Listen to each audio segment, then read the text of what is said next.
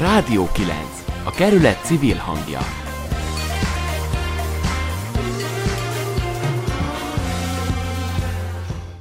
Jó napot kívánok, Bencsik Márta vagyok.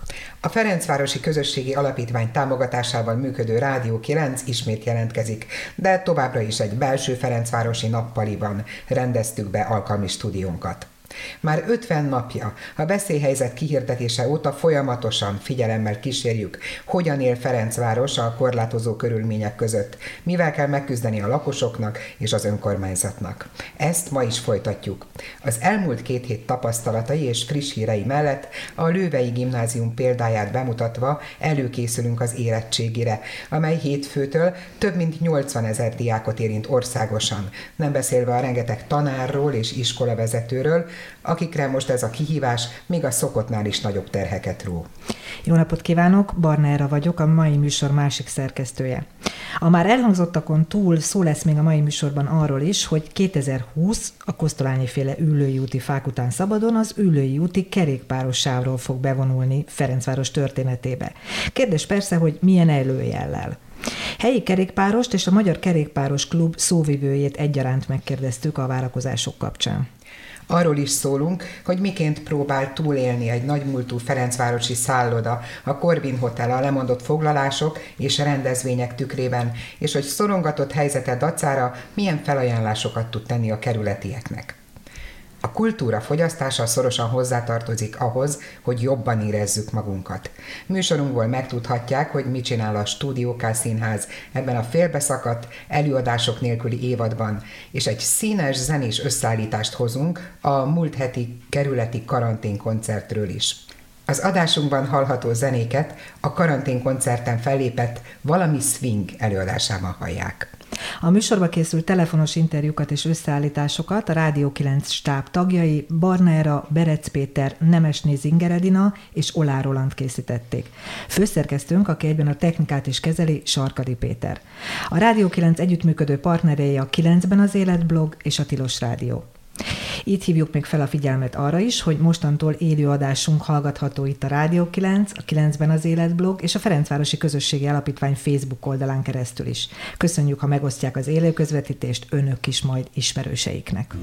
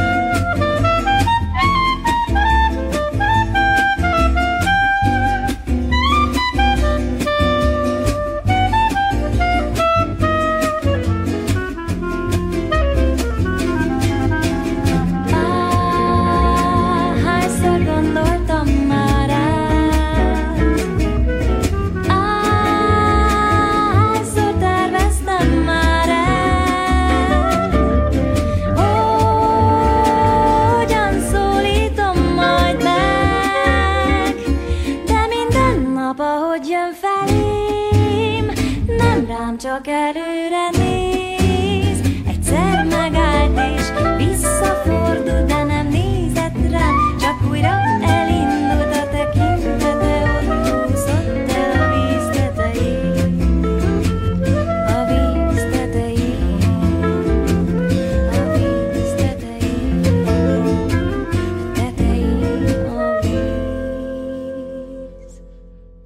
könnyű most tartani a lépést az eseményekkel, a hírekkel, különösen, ha a koronavírus helyzet okozta változásokra, intézkedésekre és felhívásokra gondolunk.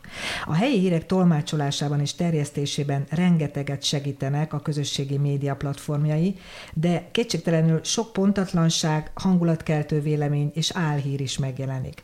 Ezért is tartjuk különösen fontosnak, hogy minden műsorunk elején összefoglaljuk a Ferencvárosiakat kiemelten, vagy őket is érintő pandémiás híreket. Berec Péter összeállítása.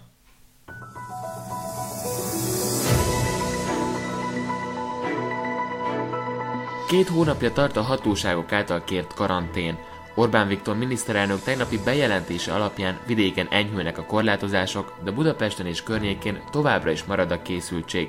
Jelenleg 2775 koronavírus fertőzött és 312 elhunyt olvasható a koronavírus.gov.hu oldalon. Hétfőtől kezdve kötelező az arc takarása Budapesten, a tömegközlekedési eszközökön és a boltokban. A maszk, a kendő vagy a sál viselése Budapesten a felelősségérzet és a szolidaritás jele. Azt üzenjük fel, hogy fontosak vagyunk egymásnak, vállaljuk ezt a kényelmetlenséget polgártársainkért, a városunkért, és persze azokért, akik ezekben a nehéz időkben is működésben tartják Budapestet. Olvasható Karácsony Gergely Facebook oldalán. A Ferencvárosi Önkormányzat április 28 és 29-én a kerület 7 különböző pontján osztott védőmaszkokat. Ezen kívül folytatják a maszkok kiszállítását a kerületi háztartásokba.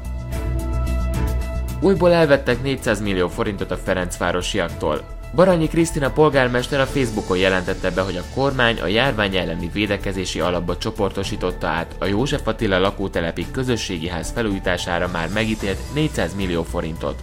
A városrészben ezután is a leromlott állagú közösségi házban tartanak kulturális, ifjúsági programokat és rendezvényeket idősek számára.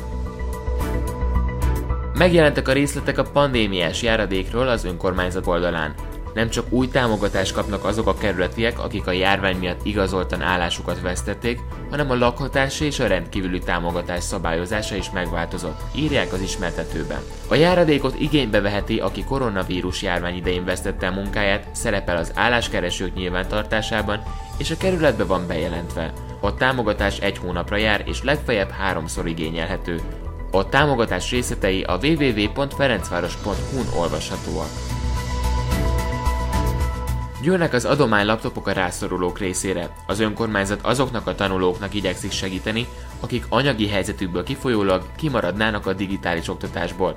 Az üzemképes laptopokat továbbra is várják a szervezők a vírusinfokukat ferencváros.hu e-mail címen. Továbbra is önkéntes segítőket keres az önkormányzat. A lelkes segítők az idős ellátás területén a védőmaszkok csomagolásában is segítenek. Önkéntesnek jelentkezni a www.ferencváros.hu-n lehet. Ma rendezték volna országszerte a ballagási ünnepségeket a középiskolákban. A járványhelyzetre való tekintettel mindenhol online ballagást tartottak. Hétfőn kezdődnek az írásbeli érettségi vizsgák elsőként magyar nyelv és irodalomból.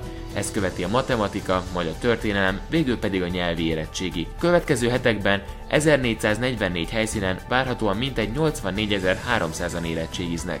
A kormány döntése értelmében idén csak írásbeli vizsgák lesznek megtartva, a szóbeli vizsgák elmaradnak.